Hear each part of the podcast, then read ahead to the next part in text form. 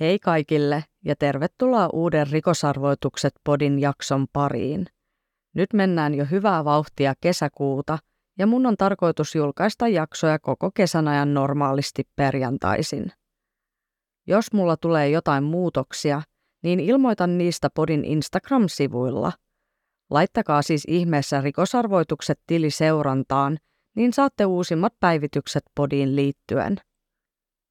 Tänään on luvassa jakso numero 22, ja tähän tapaukseen mä päädyin sen uskomattomien vaiheiden vuoksi. Tämän pidemmittä puheitta lähdetään jakson pariin. Darlene Krashok syntyi 22.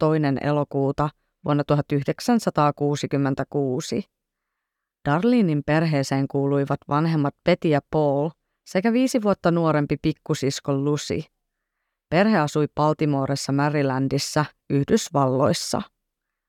Siskokset olivat läheisiä ikäerosta huolimatta. Äiti Peti on kuvailut, että hän ja Darlene olivat parhaita ystävyksiä. Lukion jälkeen kiltiksi ja lempeäksi kuvailtu Darlene liittyi armeijaan isänsä jalanjäljissä.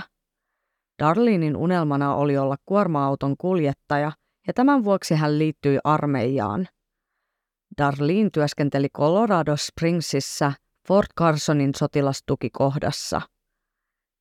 Etenkin isä Paul oli erittäin ylpeä Darlenein armeijaurasta, ja vanhemmat tiesivät, että sosiaalinen ja topakka Darlene pärjäisi tällä miesvaltaisella alalla erinomaisesti. Darlene piti työstään armeijassa, ja sosiaalisen luonteensa ansiosta hän ystävystyi muiden sotilaiden kanssa – Maanantaina 17. maaliskuuta vuonna 1987 oli luvassa lumimyrsky ja Fort Carsonin sotilaat pääsivät aiemmin vapaille säävaroituksen vuoksi. 20-vuotias Darlene ja hänen komentajansa Eric Lord sekä sotilas Tim Robinson päättivät viettää spontaania vapaa-iltaa yhdessä – Kolmikko päätti suunnata Colorado Springsin keskustaan viettämään iltaa suositussa tanssipaarissa Shufflesissa. Etenkin Darlene oli juhlatuulella ja hän tanssi niin ystäviensä kuin paarissa olevien muiden miesten kanssa.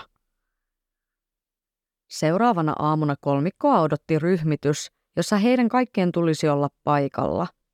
Erik halusi saada hyvät yöunet ennen aikaista herätystä, mutta Darlene halusi kuitenkin jatkaa juhlimista – Erik suuttui Darlinille, koska tunsi olevansa vastuussa tästä. Kaksikko ajautui riitaan ja Darlin lähti viettämään iltaa paarissa olleen miehen kanssa. Lopulta Darlin sanoi Erikille, että hän ja Tim voisivat lähteä ja hän tulisi tapaamansa miehen kyydillä takaisin tukikohdalle myöhemmin. Erik ei ollut innoissaan ajatuksesta, sillä hänen mielestään tämä Darlinin seurassa ollut mies omasi pahaenteiset silmät ja hän koki epämukavaksi jättää ystävänsä tämän miehen seuraan. Darlene ei kuitenkaan suostunut lähtemään Erikin kyydillä ja lopulta Erik sekä Tim lähtivät paarista ilman Darlinia. Seuraavana aamuna Erik huomasi, ettei Darlinia näkynyt ryhmityksessä – ja ajatteli, että tällä oli varmasti krapula, jonka vuoksi hän ei ollut kyennyt saapumaan paikalle. Muutamaa tuntia aiemmin, aamuyöllä 18. maaliskuuta, partiopoliisi oli ollut rutiinikierroksellaan Colorado Springissä. Oli todella kylmä ja luminen yö, ja työvuorossa olleet partiopoliisit halusivat ajaa vielä työvuoronsa päätteeksi paikallisten paarien ohi – he halusivat varmistaa, ettei kukaan juhlia ollut päihtyneen tilansa vuoksi sammunut ulos. Noin 5.20 aamulla poliisi kaarsi Korean klubin taakse ja samalla hetkellä molemmat poliisit näkivät jotain maassa roskisten luona. He luulivat ensin, että kyseessä oli mallinukke, mutta noustessaan autosta lähemmäs he ymmärsivät kyseessä olevan naisen ruumis. Paikalle kutsuttiin Colorado Springsin rikostutkijat ja tutkinnan johtoon nimitettiin ylikonstaapeli Joe Kenda. Oli heti selvää, että nainen oli kuollut rikoksen uhrina ja kuolema oli ollut erittäin väkivaltainen. Uhri oli alasti, lukuun ottamatta nilkkoihin vedettyjä farkkuja. Hänen kasvoillaan oli kolme metallista henkaria, jotka oli kiinnitetty hänen kasvoihinsa niin, kuin niistä olisi tehty hevoselle suitset. Yksi henkareista oli kierrottu pään ympärille ja osa henkareista oli lävistänyt naisen posket. Näiden kamalien yksityiskohtien lisäksi naisen ruumista löytyi useita puremajälkiä. Naisen vasemmassa nimettömässä oli pieni timanttisormus, ja poliisi uskoi sen perusteella, että kyseessä ei ollut ryöstö. Ruumiin vierestä löytyi kenkä, kolme tupakantumppia sekä ajokortti. Ajokortti kuului naishenkilölle ja sen perusteella saatiin nopeasti selville, että tämä aamuyönä brutaalin murhan kohteeksi joutunut nainen oli nimeltään Darlene Crushhawk. Tutkinnan johtajaksi nimitetty Joe Kenda oli arvostettu poliisi ja paikalliset tiesivät hänen olevan erittäin tarkka ja hyvä työssään. Joe piti huolen, että tutkinnassa kaikki menisi sääntökirjan mukaan ja mitään kiveä jätettäisi kääntämättä epäilyn kiinni saamiseksi. Darlinin löytöpaikalta löytyi lumen jääneet renkaan jäljet. Oli siis selvää, että itse murha oli tapahtunut jossakin muualla kuin Korean Clubin takana, sillä paikalla ei ollut melkein lainkaan verta. Poliisi epäili, että murhaaja olisi halunnut piilottaa ruumiin roskiksille, mutta roskikset olivat olleet lukossa, jonka vuoksi Darlinin ruumis oli jätetty niiden viereen. Rikospaikka kuvattiin ja kaikki todisteet kerättiin samalla tavalla talteen kuin nykypäivänä. Poliisit suuntasivat ensiksi Korean Clubille ja kysyivät, tunnistiko kukaan paarin työntekijöistä Darlinia tämän ajokortin kuvasta. Nuori nainen ei ollut kuitenkaan kellekään tuttu. Paarimikko osasi kuitenkin kertoa, että hän oli lähtenyt paarin suljettua noin kello kahden aikaan töistä – ja Darlinin ruumis ei ollut vielä tuolloin roskisten luona. Poliisi siis tiesi, että ruumis oli kuljetettu paikalle noin kello kahden ja aamu 5.20 välisenä aikana. Darlinin jäätynyt ruumis vietiin ruumishuoneelle kuolin syytutkintaan. Sulaessaan Darlinille tehdyt väkivaltateot alkoivat paljastua kokonaisuudessaan. Häntä oli pahoinpidelty raasti ja käytetty seksuaalisesti hyväksi. Lopullinen kuolinsyy oli kuitenkin tukehtuminen kaulan ympärillä oleviin metallisiin henkareihin. Darlinin kehossa oli useita puremajälkiä, joista tehtiin valokset. Hammaslääkäri osasi kertoa, että hampaissa oli vakoja ja ne olivat kierrossa asennossa. Tämän perusteella hammaslääkäri uskoi, että tekijällä oli joko tekohampaat tai että tältä puuttui hampaita. Koska ulkona oli ollut todella kylmä, Darlinin kehossa olleet nesteet olivat säilyneet hyvin, ja poliisi uskoi, että osa niistä kuului Darlinin murhaajalle. Nämä kaikki nesteet kerättiin talteen. Kuten niin monissa murhatapauksissa, myös Darlinin murhatutkinnassa huomio kiinnittyi ensin tämän lähipiiriin. Usein tekijä ja uhri tuntevat toisensa – ja poliisin huomio oli aiemmin kiinnittynyt sormukseen, joka Darlinilla oli ollut vasemmassa nimettömässään. Darlinin vanhemmat olivat shokissa kuullessaan tyttärensä kuolemasta. Peti ja Paul osasivat kertoa, että Darlene oli ollut naimisissa miehen kanssa, joka työskenteli myös Fort Carsonin tukikohdassa sotilaana. Mies oli nimeltään Glenn Carringer – Darlinin vanhemmat eivät tunteneet miestä, ja heidän mukaansa nuori pari oli hetken mielijohteesta avioitunut, vaikka Darlinin vanhemmat olivat olleet asiaa vastaan. Suhde ei ollut kuitenkaan toiminut, ja pari oli hakenut avioeroa. Ero olisi astunut voimaan vain pari päivää Darlinin kuoleman jälkeen. Tämän tiedon johdosta Glenn nousi epäiltyjen listan kärkeen. Olisiko mahdollista, että Glenn olisi halunnut murhata tulevan ex-vaimonsa? Glenn oli tosiaan Darlinin tavoin sotilas ja poliisit pääsivät nopeasti kuulustelemaan häntä. Glenn oli kuitenkin hyvin järkyttynyt kuullessaan Darlinin kuolemasta ja kertoi heidän ollen hyvissä väleissä erosta huolimatta. Glennin mukaan he eivät olleet pahemmin tekemisissä useaan kuukauteen, ja Glenillä oli jo uusi tyttöystävä, kenen seurassa hän oli ollut Darlinin murhan aikaan. Glenn oli erittäin yhteistyökykyinen ja hän suostui antamaan vapaaehtoisesti hius- ja verinäytteet. Poliisit tutkivat myös hänen hampaansa, eivätkä ne vastanneet Darlinin kehosta löytyneitä jälkiä. Glenillä oli vahva alipi, eikä mikään yhdistänyt häntä murhaan. Ylikonstaapeli Joe Kenda vaati, että jokaiselta kuulusteltavalta otettaisiin kalliit verinäytteet. Vuonna 1987 DNA-teknologia oli niin uusi juttu, ettei sitä ollut vielä juurikaan käytössä Yhdysvalloissa. Joe kuitenkin uskoi, että jonain päivänä teknologia voisi kehittyä ja verinäytteistä voisi olla apua. Joe oli jo aikaansa edellä ja tiesi, miten näytteet tulisi säilyä, jotta ne olisivat käyttökelpoisia vielä vuosienkin päästä. Pian sotilaspoliisista otettiin yhteyttä Colorado Springsin poliisiin. Caroline Smith-niminen nainen halusi puhua Darlinin murhan tutkijoille. Caroline oli Darlinin paras ystävä ja työskenteli myös Fort Carsonissa sotilaana. Caroline oli jutellut Darlinin kanssa 17. maaliskuuta päivällä. Caroline osasi kertoa, että Darlinin illan suunnitelmana oli ollut mennä nuorten suosimaan Shuffles-baariin yhdessä joukkueen johtaja Eric Lordin ja sotilas Tim Robinsonin kanssa. Carolinin mukaan miehet olivat mahdollisesti viimeisiä henkilöitä, jotka olivat nähneet Darlinin elossa. Fort Carsonin sotilaspoliisit jäljittivät miehet noin puolessa tunnissa ja heidät vietiin kuulusteltavaksi. Sekä Erik ja Tim olivat aamun aikana kuulleet Darlinin kuolemasta, sillä tieto oli levinnyt kulovalkean tavoin sotilaiden keskuudessa. Poliiseista oli epäilyttävää, ettei Erik ja Tim olleet itse tulleet poliisin juttusille ja kertoneet, että he olivat viettäneet iltaa Darlinin seurassa.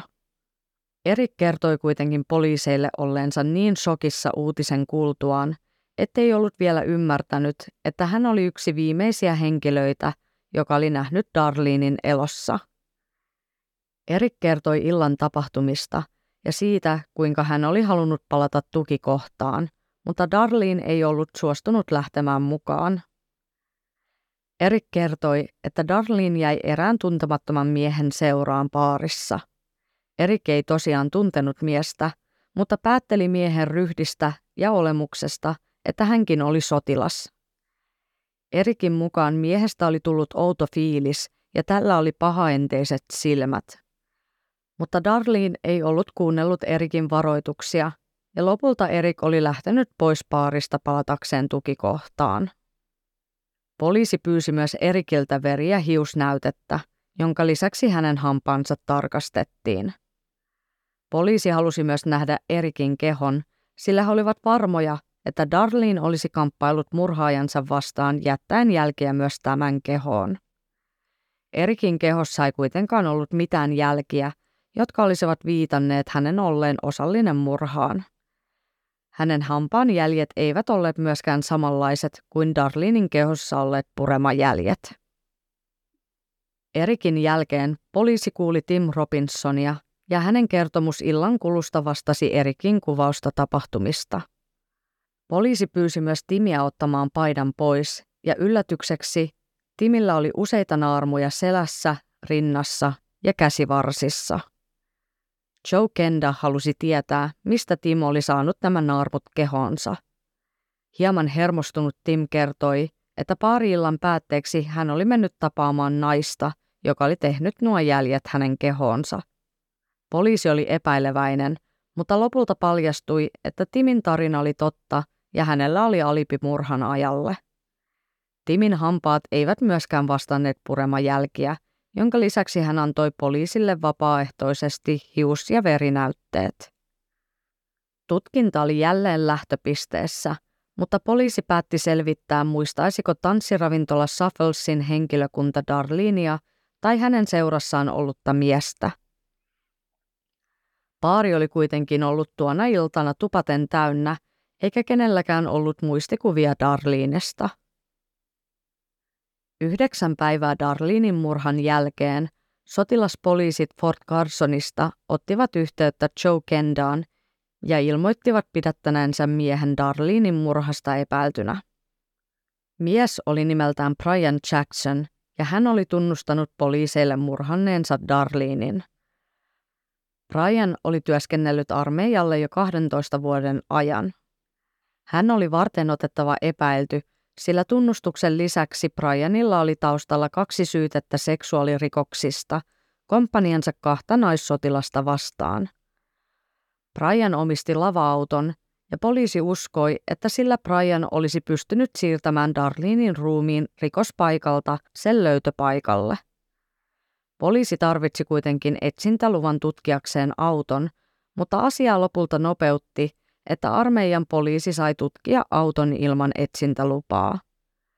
Autosta löydettiin henkari ja tätä pidettiin hyvänä todisteena Briania vastaan. Kuulustelussa kaikki kuitenkin muuttui, kun Brian ei tiennyt mitään murhan yksityiskohdista ja selitteli poliisille täysin omiaan. Brian ei tuntenut Darlinia eikä ollut lähelläkään Saffolspaaria Darlinin kuolin yönä. Mieheltä otettiin muiden kuulusteltujen tapaan hius- ja verinäytteet. Brianin hampaat eivät myöskään vastanneet pureman jälkiä Darlinin kehossa. Brianin kuulustelun jälkeen tutkinta oli jälleen ajautunut umpikujaan. Uusia johtolankoja ei ollut ilmennyt, ja todisteiden perusteella poliisilla ei ollut yhtään epäiltyä.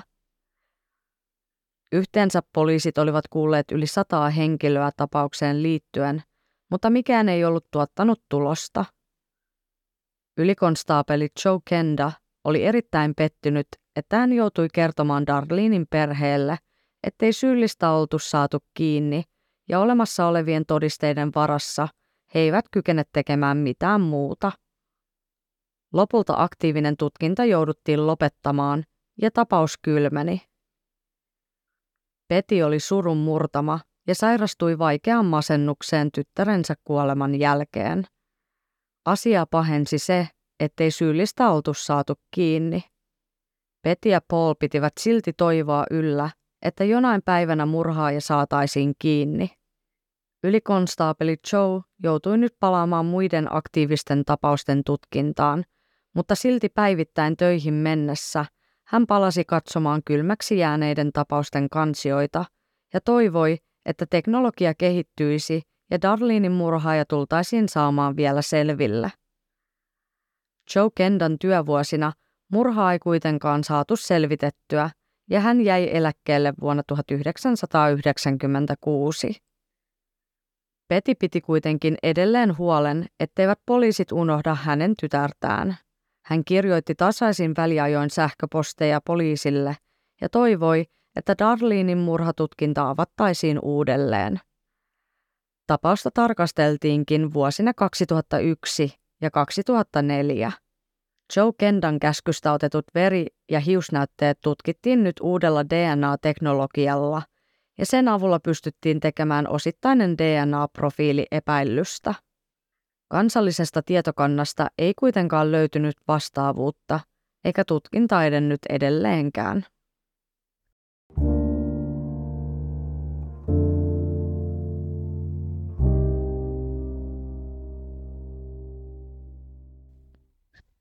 Syyskuussa vuonna 2016 Colorado Springsin poliisissa toimi kylmien tapausten tutkintaryhmä, joka otti Darlinin murhan uudelleen tutkittavaksi. He ottivat yhteyttä armeijan rikostutkija Jessica Veltriin ja yhdessä he alkoivat tutkia tapausta. Tutkijat olivat erittäin vaikuttuneita, kuinka hyvin vuoden 1987 tehty tutkinta oli suoritettu. Niin kuin mä jo mainitsin, tuolloin ei ollut vielä DNA-teknologiaa käytettävissä, mutta Joe Kenda oli osannut kerätä näytteet ja säilyttää ne oikein. Tämä oli todellakin uskomatonta, sillä Joella ja muilla tutkijoilla ei ollut tuolloin vielä mitään tietoa, voidaanko näitä näytteitä ikinä tulla käyttämään. Tutkijat saivat nyt irti DNAta Darlinin viereltä löytyneistä tupakan tumpeista – Lisäksi Darlinin vaatteista saatiin DNAta, joka oli sama kuin tupakan tumpeissa. Tätä DNAta verrattiin kaikkien kuulusteltujen antamiin DNA-näytteisiin. Kaikki kuulustelut voitiin kuitenkin poistaa epäiltyjen joukosta, sillä DNAt eivät vastanneet epäillyn murhaajan DNAta. Seuraavana askeleena tutkijat ottivat yhteyttä Parabon Labraan, joka tarjoaa DNA-fenotyyppipalveluita viranomaisille. Tällä fenotyyppiteknologialla Parabon yritys pystyi tekemään DNAn perusteella kuvan epäilystä. Epäilty murhaaja oli arviolta noin 22-vuotias valkoihoiden mies, jolla oli ruskeat hiukset ja vaaleanruskeat silmät. Parabon pystyi myös vanhentamaan tätä kuvaa epäilystä, ja he tekivätkin kuvan siitä, miltä mies näyttäisi vuonna 2017, kun olisi noin reilu 50-vuotias. Vuoteen 2018 mennessä epäilyn DNA ei ollut tuottanut tulosta kansallisessa tietokannassa. Tutkijat olivat kuulleet, että eräs toinen kylmä tapaus oli onnistuttu ratkaisemaan geneettisellä sukututkimuksella. Moni teistä kuuntelijoista on saattanut kuulla tai tehdä jopa tällaisen DNA-tutkimuksen, jolla on mahdollista selvittää oma perimä sekä löytää sukulaisia. Rikostutkija Veltri otti yhteyttä uudestaan Paraponiin ja he laittoivat epäilyn DNAn tietokantaansa ja lupasivat ottaa yhteyttä, jos he löytäisivät vastaavuuden. Vuosi myöhemmin työ tuotti tulosta ja epäilyn DNAlle löytyi vastaavuus, joka viittasi siihen, että tällaisen DNA-testin oli tehnyt epäilyn kolmannen polven serkku. Tulos ei siis suoraan antanut vastausta siitä, kuka epäilty oli, mutta tämän sukulaisen DNAn avulla saatiin selville, että mahdollinen epäilty oli mies nimeltä Michael White. Michael Whitein nimi oli täysin uusi tutkijoille. Se ei ollut kertaakaan tullut esille vuoden 1987 murhatutkinnan aikana tai sen jälkeen 32 vuoden aikana. Michael White oli vuonna 1987 26-vuotias ja hän toimi sotilaana Fort Carsonin tukikohdassa, eli samassa paikassa Darlinin kanssa. Michael asui lähellä Darlinin ruumiin löytöpaikkaa ja työskentelyn armeijan leivissä hän oli aloittanut kahdeksan vuotta aiemmin. Kaikkiaan Michael oli töissä armeijassa 19 vuotta ja jäi sieltä eläkkeelle vuonna 1998. Vuonna 2019 Michael oli 58-vuotias ja hän asui Denverissä varakkaalla asuinalueella yhdessä vaimonsa kanssa. Michaelilla ei ollut rikosrekisteriä ja hän työskenteli hyvässä työssä tietoliikennealalla. Tutkijat tarvitsivat Michaelin DNAta varmistaakseen, että hän oli Darlinin murhaaja. Michaelin perään laitettiin karkulaisten pidätysryhmä, joka seurasi Michaelia useamman päivän ajan. Yhtenä päivänä Michael oli mennyt lounaalle pikaruokaravintolaan ja lähtiessään sieltä hän oli jättänyt juomamukinsa pöytään. Tutkijat olivat menneet hakemaan tuon muovimukin todisteeksi ja se lähetettiin tutkittavaksi laboratorioon. Tutkijat odottivat kuumeisesti DNA-tuloksia, jotka lopulta saatiin kahden viikon kuluttua. Michaelin DNA vastasi Darlinin vaatteista, kehosta ja tupakantumpeista löytynyttä DNAta. 19. kesäkuuta 2019 poliisit pidättivät Michaelin hänen kotoaan. Kotona ollut vaimo järkyttyi kuullessaan, mistä pidätyksessä oli oikein kyse. Vaimon mukaan Michael ei ollut koskaan ollut väkivaltainen. Vaimolle Michael oli hänen sankarinsa, joka oli ollut hänen tukenaan hänen sairastaessaan levinnyttä syöpää. Michael ei pistänyt vastaan pidätyshetkellä ja lähti rauhallisesti poliisien mukaan kuulusteltavaksi.